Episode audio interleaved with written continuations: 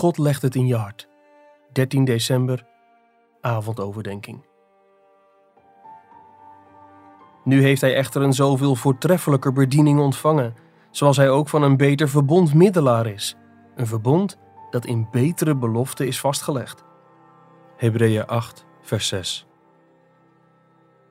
Volgens Hebreeën 8, vers 6 is Christus de middelaar van een nieuw verbond. Wat betekent dat?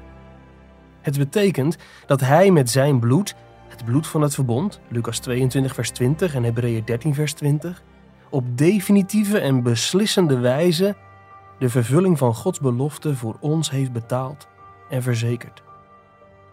Het betekent dat God ons van binnen verandert door de geest van Christus, zoals in het nieuwe verbond is beloofd. Het betekent ook dat God deze verandering in ons teweeg brengt door het geloof in alles wat God in Christus voor ons is. Het nieuwe verbond is betaald met het bloed van Christus. Het wordt toegepast door de geest van Christus. En het wordt ons eigendom door het geloof in Christus. Als je Christus aan het werk wilt zien als middelaar van het nieuwe verbond, moet je Hebreeën 13, vers 20 en 21 lezen. De God nu van de vrede, die de grote herder van de schapen, onze Heer Jezus Christus, uit de doden heeft teruggebracht op grond van het bloed van het eeuwige verbond, mogen u toerusten tot elk goed werk om Zijn wil te doen. En in u werken wat in Zijn ogen wel behagelijk is, door Jezus Christus. Hem zij de heerlijkheid in alle eeuwigheid. Amen.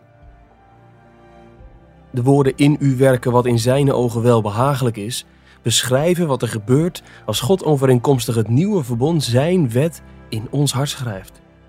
De woorden door Jezus Christus beschrijven Jezus als de middelaar in dit heerlijke werk van soevereine genade.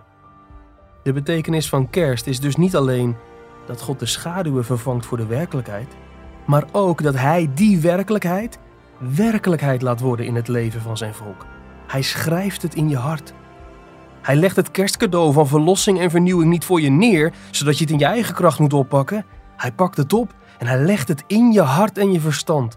Zo verzegelt hij de zekerheid dat je een kind van God bent.